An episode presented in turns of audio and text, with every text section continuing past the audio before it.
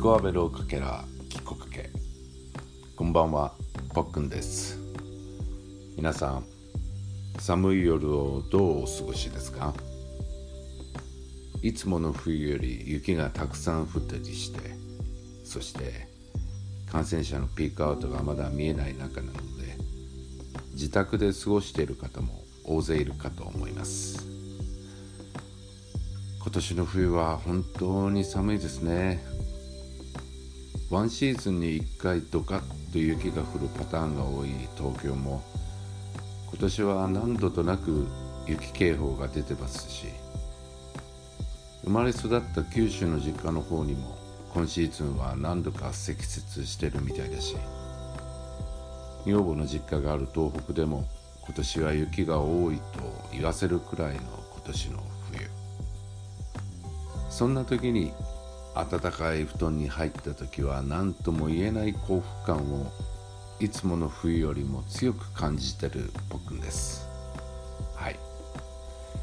えー、寝る1時間前に僕や女房は必ず布団に仕込んだ布団乾燥機のスイッチを入れてます。入れ忘れると床に入るのが30分遅くなります。寒い夜に寒い布団に入る辛さったらないですよね。体手足を縮めて頭の半分まで布団をかぶって寒さもや寒さをやり過ごすなんてもう我慢ならん年齢になってしまいました。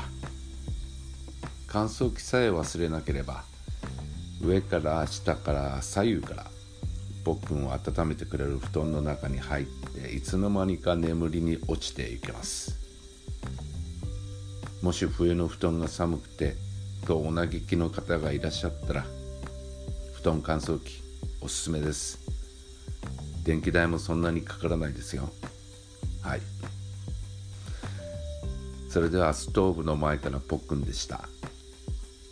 週末皆さんが雪で転んだりせず暖かく夜を過ごせますように。